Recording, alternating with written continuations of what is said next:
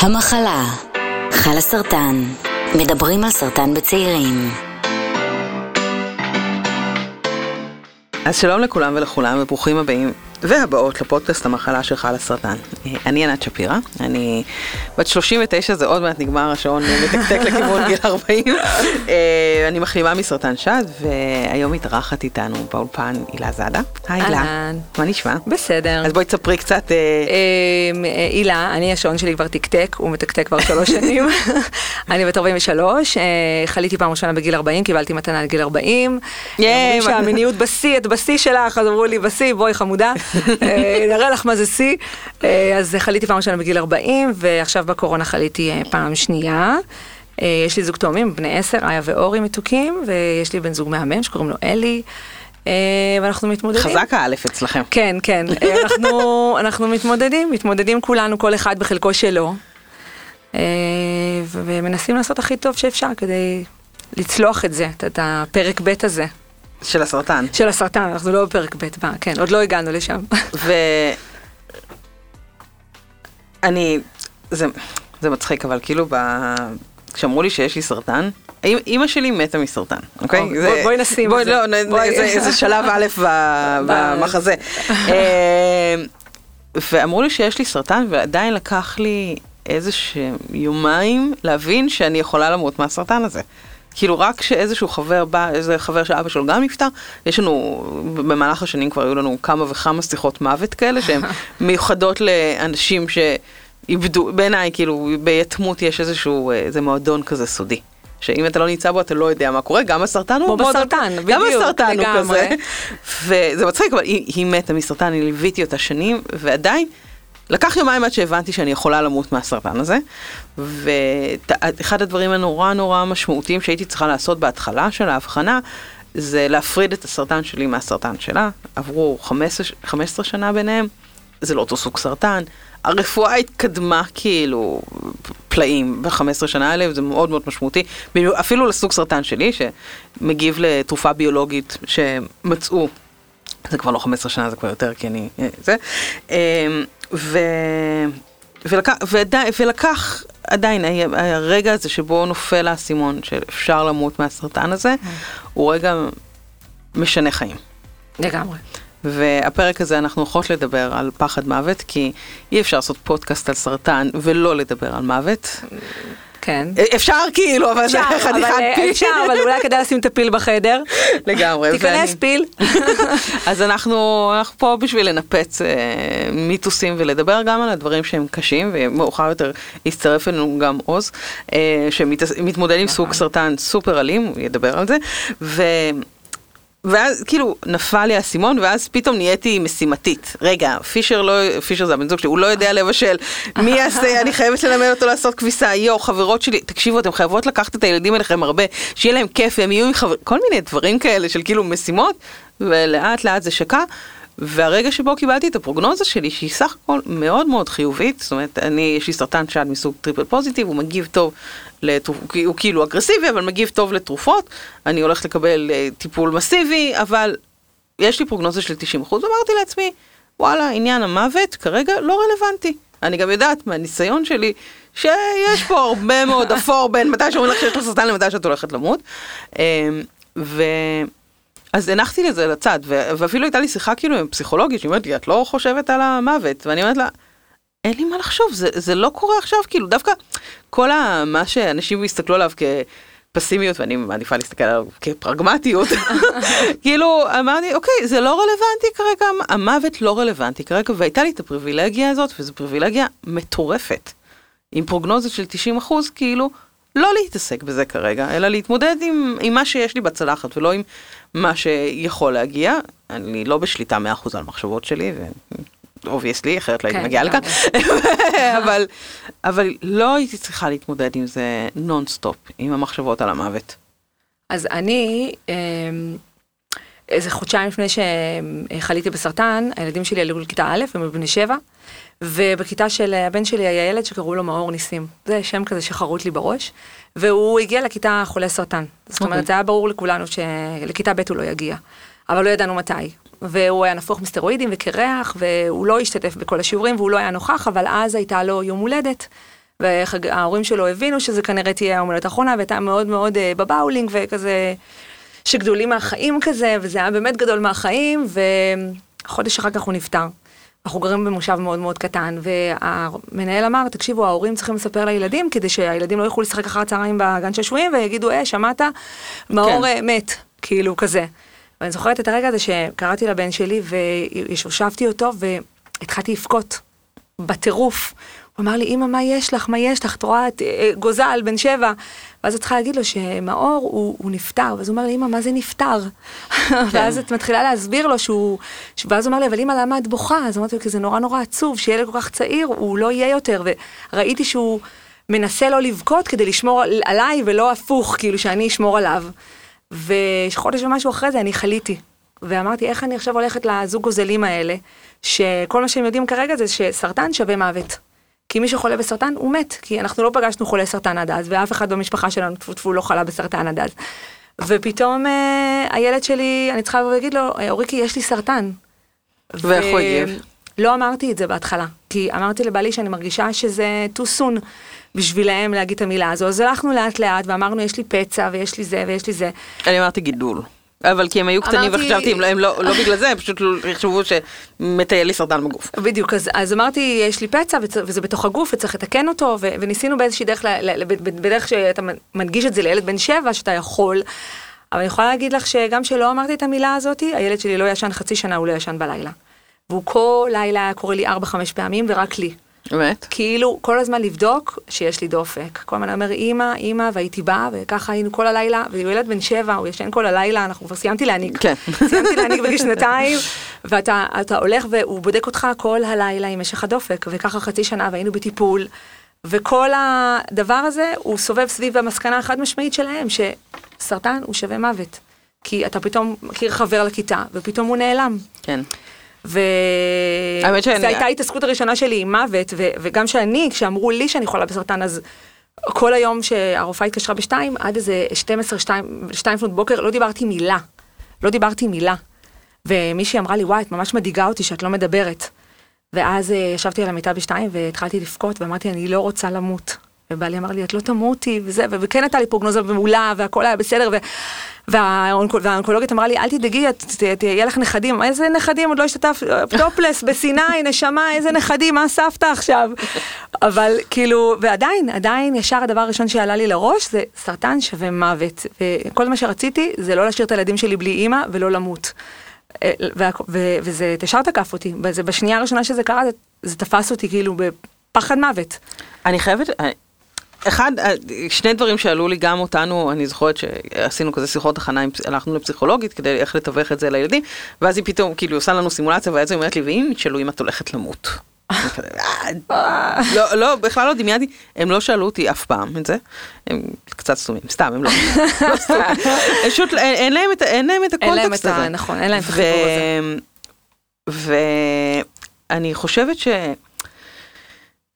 אין, אין להם את החיבור הזה, וזה נתן לי, אבל כל סיטואציה במחלה הזאת, כאילו את חובה סרטן עכשיו פעם שנייה, ועוד בקורונה, ויש פה כל סיטואציה, וגם כל זמן שעובר לנו מתוך המח... מהמחלה, נותן לנו עוד פרספקטיבה ועוד מידע, על איך אנחנו בתוך הסיטואציה הזאת, ו... וגם, לא יודעת, אפילו יש את הקהילה, אוקיי, נדבר על הקהילה נגיד, ופתאום מישהו שהוא אולי לא קרוב אליך, את מכירה אותו מה, מהקבוצה, נכון. מהזה, ופתאום מישהו מת, וזה כל הזמן כזה, זה בא ו... זה נוגע בך, נוגע לא נוגע, משפשף, כמו פצע כזה שמשתפשף עליו לפעמים מדי פעם. אני חושבת, משהו חשוב להגיד בקשר למוות, זה הפחד מוות הזה גרם לי לרצות לחיות, אבל את החיים עד הסוף. כאילו אם אני לא בכאילו ולא בליד, כאילו, זה שזה כאילו יגיע, ושזאת אופציה, ושזה ברקע, וזה יכול להיות שזה יהיה עוד עשרים שנה, חמישים שנה, שלושים שנה, וגם יכול להיות גם עוד שנה. אמרתי, פאקט, אני הולכת לחיות את החיים שלי, כאילו, עד הסוף. אז מה עשית? קודם כל אמרתי כן. רוצה סמים, הרואין כן, רוצה זה כן, לא סתם, הרואין לא, אבל כן, קודם כל, תמיד הייתי אומרת לא. כל דבר שאומרים לי לא, כי פחדנית. היום כל דבר שאומרים לי, אני אומרת כן, תמיד אתה יכול להתחרט ולהגיד לא, אבל כשברואן סגרת את הדלת, אמרת לא, לפעמים זה מתפספס. רוצה לעשות חלס במדבר? כן. רוצה להתראיין לטלוויזיה? כן. רוצה שידור חי בבוקר? על האיסטר, תן, בסדר, יאללה, כן. כאילו, כל דבר שאומרים לי, אני אומרת כן. עכשיו, שוב, אני תמיד יכולה להתחרט, אבל אבל זה חשוב לי שהתנסיתי, שניסיתי, שעשיתי, שיש לי אומץ, שאני גם ממלאת את הילדים שלי שיעור, לחיות כאן ועכשיו, מה היה אתמול אני יודעת, מה יהיה מחר, אין לי מושג, אבל אני יודעת שנהניתי, שהיה לי כיף, שהיה לי טוב, לא תמיד, לא מאה אחוז, אבל ניסיתי, כי איבדתי כמה חברים בדרך, ואם כבר בחלס במדבר הסקינן, אז רואי שהסוף החודש הזה תהיה לו שנה, יהיה אחד עשר חודש, ולראות בן אדם גובע, קמל מול העיניים שלך, שאתה סועד אותו, סועד אותו ליטרלי, בא פעמיים, שלוש, ארבע בשבוע, לא חוכמה, כי גם גרתי ליד הסף הרופא, אז באתי ממש ממש מהר גם, אבל כן, אתה רואה בן אדם קמל, ואתה אפילו באיזשהו שלב בסוף אתה אומר, שחרר את עצמך, כאילו, בוא, תקל על עצמך, כאילו, אתה רואה שזה כל כך כל כך סבל, שאתה אומר, שחרר את עצמך, תהיה לך יותר טוב, כאילו, אם תשחרר, וזה מקום מאוד קשה, כי אתה רוצה להשאיר, אתה רוצה להחזיק, אתה רוצה להגיד, בבקשה תישאר, אבל אתה מבין שאתה, קורה כאן משהו אחר, קורה כאן משהו גדול. תראי, אני חושבת ש... לא, בתרבות ה... שאנחנו חיים בה, המוות הוא... אה... הוא גם מאוד הירואי, בכל, בכל הקונטקסט של צבא, נכון. אבל לא מדברים איתנו על מוות. ו, והשחרור הזה גם, אה, לא יודעת, אמא שלי הייתה, הגיע, אצלה הגיע השלב של השיחה הזאת של, יכול להיות, הצוות שלה היה סופר אה, יצירתי, ו, אבל הגיעה השיחה הזאת של, תקשיבו, אנחנו יכולים לעשות משהו שיש לו שלוש סיכויי הצלחה, אנחנו לא יודעים, לא באמת עשינו את זה, או שאנחנו יכולים פשוט לשחרר. וישבנו בחדר הזה, ואני הייתי אז בת עשרים וחמש, והיא בטעות סיפרה לי שהולכת להיות השיחה הזאת, ביום לפני, זה היה לי קצת זמן להתכונן, כאילו, היא לא רצתה לספר לי, אבל התפלק לה, תמיד זה היה קורה לה, ואנחנו יושבים בחדר הזה, ומישהו צריך לבוא ולהגיד, די, מספיק, מספיק, ואני עשיתי את זה. אני הייתי זאת שאמרה, כאילו, בכל, את מה שכולם חושבים, זה לא, אבל זה משהו שגם אני סוחבת איתי כמלווה, את ה... די, עשית המון, התאמץ כל כך, אמא שלי עברה שתי השתלות מהחצם, עברה כל מיני דברים, באמת טיפולים סופר קשים וקיצוניים, שהפכו את החיים שלה, כאילו, ודי, זה בסדר, זה מספיק, כאילו, ו... וזה רגע, דעת, זה לא מסוג הרגעים ששוכחים אחריו. לא. ו... איך היא הגיבה לזה, אבל? בהקלה. כאילו, אני זוכרת שדוד שלי ישב שם, והוא בהתחלה קצת ניסה להגיד כזה, לא, ו... כי באיזשהו מקום הדיפולט שלנו, כי אנחנו... לא יודעים לחיות עם המוות, וזה שזה קורה לכולם, מאה אחוז שכולנו נמות. אנחנו לא יודעים אבל לחיות עם המוות הזה, ואת יודעת, וכאילו התגובה האינסטינקטיבית היא, לא, אנחנו נעשה, ולא, לא נעשה, לא נעשה את הדבר הזה שיגרום לו יותר סבל, ועכשיו נבוא ונראה איך אפשר לשפר את החיים שלה בצורה הטובה ביותר. איך היא יכולה לחיות בהכי פחות כאב, בהכי פחות סבל, ולבוא ו... ולתמוך בה בשלב הזה, ו... ולעשות את הדברים שהיא רוצה, ולחיות את, את הזמן הלא רב שנשאר לה, בצורה הטובה ביותר. וזה, וגם הצורה הזאת הייתה מאוד מאוד קשה. אני חושבת שיש משהו אמיץ בזה, בלהגיד די. כי גם, שוב, זה הדבר הזה שלה להגיד את מה שכולם חושבים, אבל אף אחד אין את האומץ הזה. כן. ואני חושבת שמול הבן אדם שכל כך כל כך זקוק לזה, הוא רוצה שיגידו לו את זה, כי כאילו... אתה לא יכול לבוא, איך אתה אומר לעצמך? אבל נכון, אבל אני זוכרת שראיתי את זה גם על רואי, שכאילו הוא... כאילו, הוא רצה שנשחרר אותו, הוא רצה, כי הוא כל מיני הרגיש שאנחנו כאילו מחזיקים אותו, והוא רצה שנשחרר אותו, ואני זוכרת שהיה לי את האפשרות הזו להיפרד ממנו, הוא נפטר ביום שבת, ביום רביעי הייתי אצלו, והוא אמר לי, והוא כבר לא דיבר ברור, הוא מאוד מאוד מלמל, וראינו מסעיות, וכל מיני אנשים שנכנסו, כמובן שהם לא היו, והוא אמר לי, אני רוצה לבוא לאכול אצלך אבטיח בחצר. והיום, כל פעם שאני יושבת לאכול אבטיח בחצר, אני, אני חושבת עליו. הוא כאילו רצה להגיד לי, כשאני תשבי בחצר ותאכלי אבטיח, תחשבי עליי. והיה לי את הפריבילגיה להיפרד ממנו, וכי אם הייתי לא מספיקה להיפרד, ולא הייתי באה באותו שבוע לבקר, הייתי מרגישה החמצה, והוא לא היה, הוא לא היה הולך בלי להיפרד ממני, כי היינו כל כך חברים של נפש, שהוא חיכה לי, ואני באתי, ונפרדנו. ו...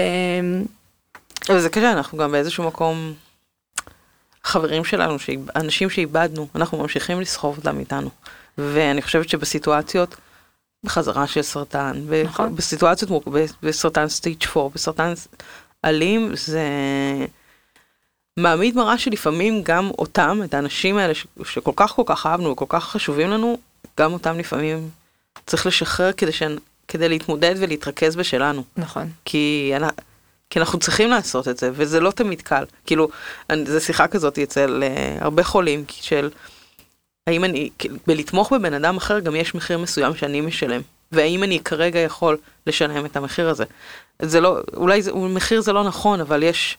כן, יש קושי. יש, יש קושי, קושי מסוים. לגמרי, יש קושי. אתה לוקח את זה הביתה, אתה רואה מישהו שאתה כל כך אוהב, קמל, קמל, ולא, אין את החיוך הזה, אין, הבן אדם לא נמצא אבל שם. אבל פתאום אתה, אתה, אבל גם, אתה מפחד... ש... שזה יקרה לך, נכון. אני דווקא, היה לי, עם המוות של רועי, היה לי משהו מפייס, כי, כי זה דבר שהכי פחדתי שיקרה לי, וכאילו הוא אמר לי, בואי, בואי, בואי תני לי יד, ו, ונעשה את זה ביחד, ו... להגיד לך שאני לא מפחדת מזה היום, אני מפחדת מזה היום, אבל גם ראיתי את ההקלה שיש בזה, ואת ה, את המקום הזה שכל כך אהבנו אותו, ועטפנו אותו, והוא הלך אהוב, וזה חשוב, כאילו, וגם ההורים שלו אמרו, הוא הלך, הוא הלך בטוב, כאילו, שלחנו לו מלא מסרים, ואמרנו לו, לך, לך לדרך חדשה, יש שם מלא אור מחכה לך, וזה מקסים בעיניי, שהם ידעו להשכיל, ולקחת את הפרידה הזו, ולשלוח איתם מלא אור ודברים טובים, וזה עצוב, זה גם מאוד מאוד עצוב, וגם מאוד קשה, ויש מלא געגועים, אבל... אבל זה... אבל זה חלק מהחיים, בדיוק. וכשיש לך סרטן, אז זה חלק גדול מהחיים. נכון. השבוע שאלתי חברה אם היא מפחדת למות, והיא שאלה אותי, ואת? אז אמרתי לה שאני יותר מפחדת למות בשביל הילדים שלי, מי בשבילי. כי עצוב לי, עצוב לי להשאיר את הילדים שלי, נגיד, בלי אימא. אבל אם אני אלך, נראה לי נפגוש כמה חבר'ה נחמדים למעלה. אני, אני, אני רוצה להזמין את עוז שנמצא על הקו ומחכה שנזמין אותו. עוז לוסטינג שהוא בן עשרים ושמונה, הוא עובד במשרד המדע והטכנולוגיה והוא חולה אונקולוגי כמובן וחבר בקהילה שלנו. היי עוז. הלאה, מה המצב? בסדר, אתה מגיע ברגע קליל כזה, לשיחה. אתה יכול... כן, אני אשמח לספר קצת על עצמי. אז כמו שאמרת, אני בן עשרים ושמונה. אני חולה פעם שנייה בסרטן. הסרטן שאני חולה בו נקרא ג'י בי אם. ג'י בי אם זה בעצם סוג סרטן מאוד מאוד אגרסיבי, זה גידול בראש. לא פשוט, לא יכול להגיד שזה פשוט, אבל באמת הקשבתי לאורך השיחה, זה היה באמת פעמים ש... שהיה לי קשה ועצוב, אבל גם אה, עם המון תקווה, כמו ששתכן לשאולות, בעצם אה, סרטן זה, אה, אני רוצה להגיד, זה לא, זה לא מחלה, זה מצב אה, בגוף. זה מצב בגוף שמגיב לאיזשהם אה, שינויים. אה, כמו שהוא מגיב לשינויים, הוא יודע גם לרפא את עצמו, ואני מאוד מאוד מאמין בזה. במספק שחליתי, לא כל כך האמנתי בזה, אבל עם המון עבודה קשה והרבה תעצומות נפש, אתה מגיע לשם, אתה מגיע להבנה הזאת, אתה מגיע להבנה שאין דבר כזה, או בעצם, סליחה, סליחה, המוות, המוות מגיע לכולם. אבל לחשוש ממוות, או... כן, לחשוש ממוות זה לא... זה בכלל לא בלקסיקון שלי. אני לא חושבת שחושבים על זה, כאילו, ביום-יום. וואלה, אני לא חושב על זה כל הזמן. לפני, אני מדברת על לפני הניפוץ הגדול. ללא ספק חושבים על זה. היית מתעסק בזה הרבה לפני? לגמרי. לגמרי, עוד פעם אני גם בא מהרקע שלי, כל אחד בא מהרקע שלו. לא מצאתי בן אדם שאין לו איזשהו קרוב כלשהו, רב דווקא קרוב משפחה, שמגיע מהרקע של סרטן. אני לא מצאתי. אני מדבר עם המון אנשים. וזה המציאות. ואני חושב שגם דיברתי עם אחת מכם, ודיברנו על הסטטיסטיקה הזאת, שזה פוגש את כולנו. זה משהו שהוא כל כך... כל כך גדול מאיתנו, ופוגש את כולנו, מבחינתי אין טעם לפחד ממנו, אבל כן צריך לדעת להתמודד איתו. אני לא רציתי לבוא לשיחה הזאת, כי אנחנו כנראה לעולם לא נגיע להסכמות, ונגיע למוות, אף אחד לא יודע מה זה. נכון. אבל אני, אני טוען שאני הולך לחיות עוד המון שנים. אני מאמין בזה. לחיי, אני מאמין בזה, מאוד. לא בשביל ההורים שלי, לא בשביל אחי, לא בשביל אף אחד. בשביל עצמי, כיף לי, אני מאוד נהנה. אני אוהבת מה שאני עושה. גם אני מאוד נהנה לדבר איתכם. אתה מרגיש שכאילו ההבחנה, אמרת, אתה הבחנת בסוג של סרטן שהוא סופר אגרסיבי, שינתה בך דברים? אוקיי, אז ללא ספק. אני... כשגיליתי את זה, אז חיפשתי דרכים להשלים עם זה. צריך להפסיק לפחד. וגיליתי שאני בעולם מאוד עמית. אני לא צריך לפחד בכלל. אבל הדרך שלי להשלים עם זה, וקראתי באיזשהו מקום, ועוד פעם, אתה צריך, מישהו חולה בסרטן, זה קורה המון, כל הזמן הוא קורה. נכון, נכון. בהתחלה. אז קראתי באיזשהו מקום, שיש אחוז אחד בעולם, של חולים כמוני, חולים מאוד מאוד, סרטן מאוד מאוד מסוכן בעלים, אחוז אחד בעולם, שמצליח לחיות מעל עשר שנים. אוקיי, יש עם מה לעבוד. יש כמה, יש את הבחורה הזאת מ"אני מתה לחיות", "אני מתה להיות אני", סליחה. אתה מכירת את הספר הזה? אז זו בחורה שגם היה לה, היא הגיעה לבית חולים רק כדי למות, זאת אומרת, היא הייתה, כל הגוף היה לה גרורות, והייתה לה איזושהי חוויה חוץ גופית, וזה סיפור ארוך, אבל היא חיה היום, והיא מרצה בכל העולם, והיא כביכול הגיעה לבית חולים רק בשביל להגיד שלום, לחתום טופס יציאה וללכת, ורואים אותה בסרט היל, היא מתראיינת בסרט היל, ענית שהיה לה, שהיא פגשה את אבא שלה, והוא אמר לה שהוא סולח לה, ואתה... אני יודע על מה אתה מדבר. בדיוק, אז יש ספר שלה שקוראים לה מתה להיות אני, והיא מתארת את סיפור חייה, והיא היום חיה ומרצה בכל העולם, live and kicking כמו שנקרא, וכן, בוא נגיד ככה, היה איש עם חלוק לבן שהיה פרוגנוזה שהיא עומדת למות, והיא לא, מסתבר. הנה נרשם את הספר, שאני גם יכול לקרוא. בדיוק. תודה רבה. בקיצור, מה שאני מנסה להגיד, זה קודם כל, לי קשה להסתכל על הסטטיסטיקה, כי אני לא רואה את עצמי חלק מהסטטיסטיקה, אבל העוצמות שאני יודע שיש אחוז אחד של אנשים כמוני, גורמת, גרמה לי להתחיל לחשוב מה זה האחוז האחד הזה, מה צריך לעשות כדי להיות באחוז האחד הזה. ובאמת חקרתי על זה המון. והמסקנות שהגעתי אליהן, אני, אוקיי, אני ברקע שלי בא ממדעי המחשב, אני משהו כמו עשרים שנה עוסק בתכנות, וניתוח מידע, ומה שהגעתי אליו, המסקנה שהגעתי אליו, וזה גם המסקנה של רוב האנשים, שהם לא שינו שום דבר, הם לא עשו שום דבר שונה, הם פשוט המשיכו לחיות. וזו, זה המסר שהייתי רוצה להעביר לכם. המשיכו לחיות, תענו ממה שאתם עושים. זה לא סוד שהזמן שלנו ממילא הוא די קצר פה. לגמרי.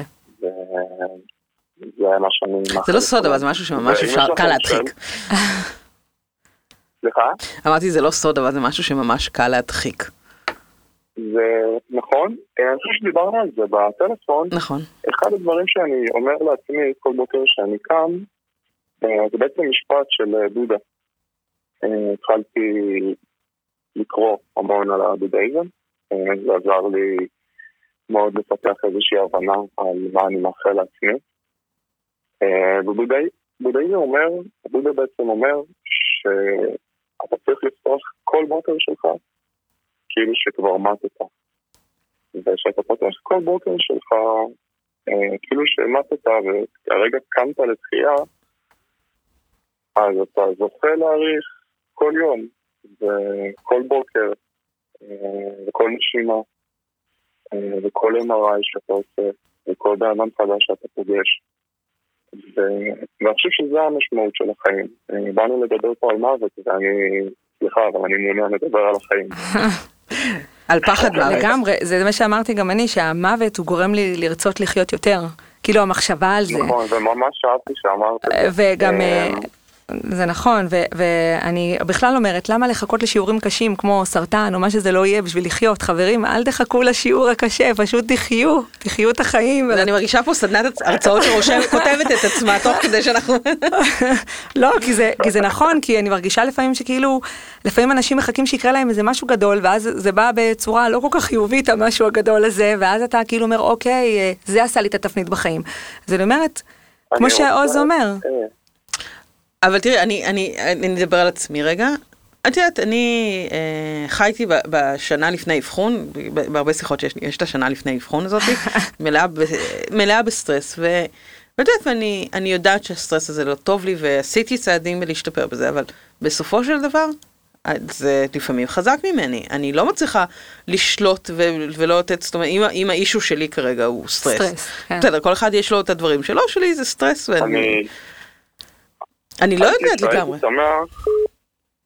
סליחה, הייתי מאוד שמח, באמת רק על הגעת בנקודה הזאת, זה נקודה שרציתי להשאיר לסוף השיחה, אני לא יודע מתי סוף השיחה, אבל למקרה ש... לא, באמת אתה מרגיש טוב, יש לך חושים. כן, אני... על זה. אוקיי, אז באמת מה שרציתי לשתף אותך, משהו אישי שלי, זה ש...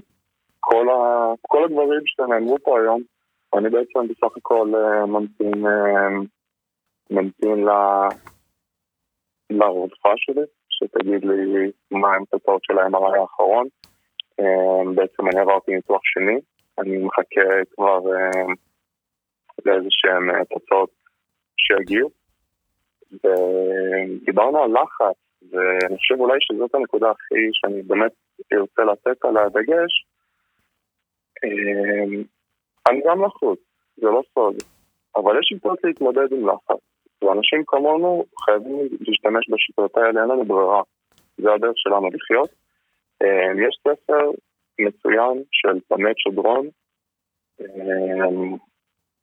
בדיוק ברח לי השם, אבל אני לא יודע, אפשר, אני רוצה דרך לשלוח לכם. אנחנו נשים בפוסט של הפודקאסט, נשים את השמות של הדברים ואת ההמלצות שלכם, שאני אגב באופן אישי חייבת להודות פחות מתחברת אליהם. אני זורקת פה כזה, אבל תמשיכו. זורקת את זה לחלל. לחלל, רק. כן, עוז. בסדר גמור. לא, לא, זה גם דעה. אני עוד פעם ממליץ לאנשים לקרוא, להתעניין על בודהיזם, על מה זה החיים בשבילהם. וזה באמת כמו שאמרתם, אין פעם לחיות חיים אם לא חיים נכון גם, וכל אחד יגדיר לעצמו מה זה לחיות. מה זה נכון, בדיוק, זה הכל נכון, נכון זה דבר יחסי. נכון. כאילו כל אחד והנכון שלו. נכון. בדיוק, כאילו, אז כאילו, כל אחד ימצא את הנכון שלו, לפעמים, בדיוק, אתה נכון לך א' ב' ג' הוא נכון לו משהו אחר, צריך להיות קשוב לעצמך, זה העניין, להיות קשוב לעצמך, לדייק לעצמך מה טוב לי, מה עושה לי טוב, מה עושה לי שמח, וזה יכול להיות כל דבר. אבל באמת לחיות פשוט את, ה, את השמחה שבחיים ולא... גם יש משהו באם אתה לא תחיה את החיים של עצמך. בדיוק. אף אחד אחר לא אף אחד לא עושה את זה, בדיוק. והרבה מאיתנו אנחנו נורא נוטים או להקטין את עצמנו, או לא לשים את עצמנו במקום הראשון, לא נעים לנו, לא נוח לנו, כל מיני, כל אחד והסיבות שלו, אבל אנחנו צריכים לחיות את החיים שלנו. ולא בשביל מישהו אחר, לגמרי.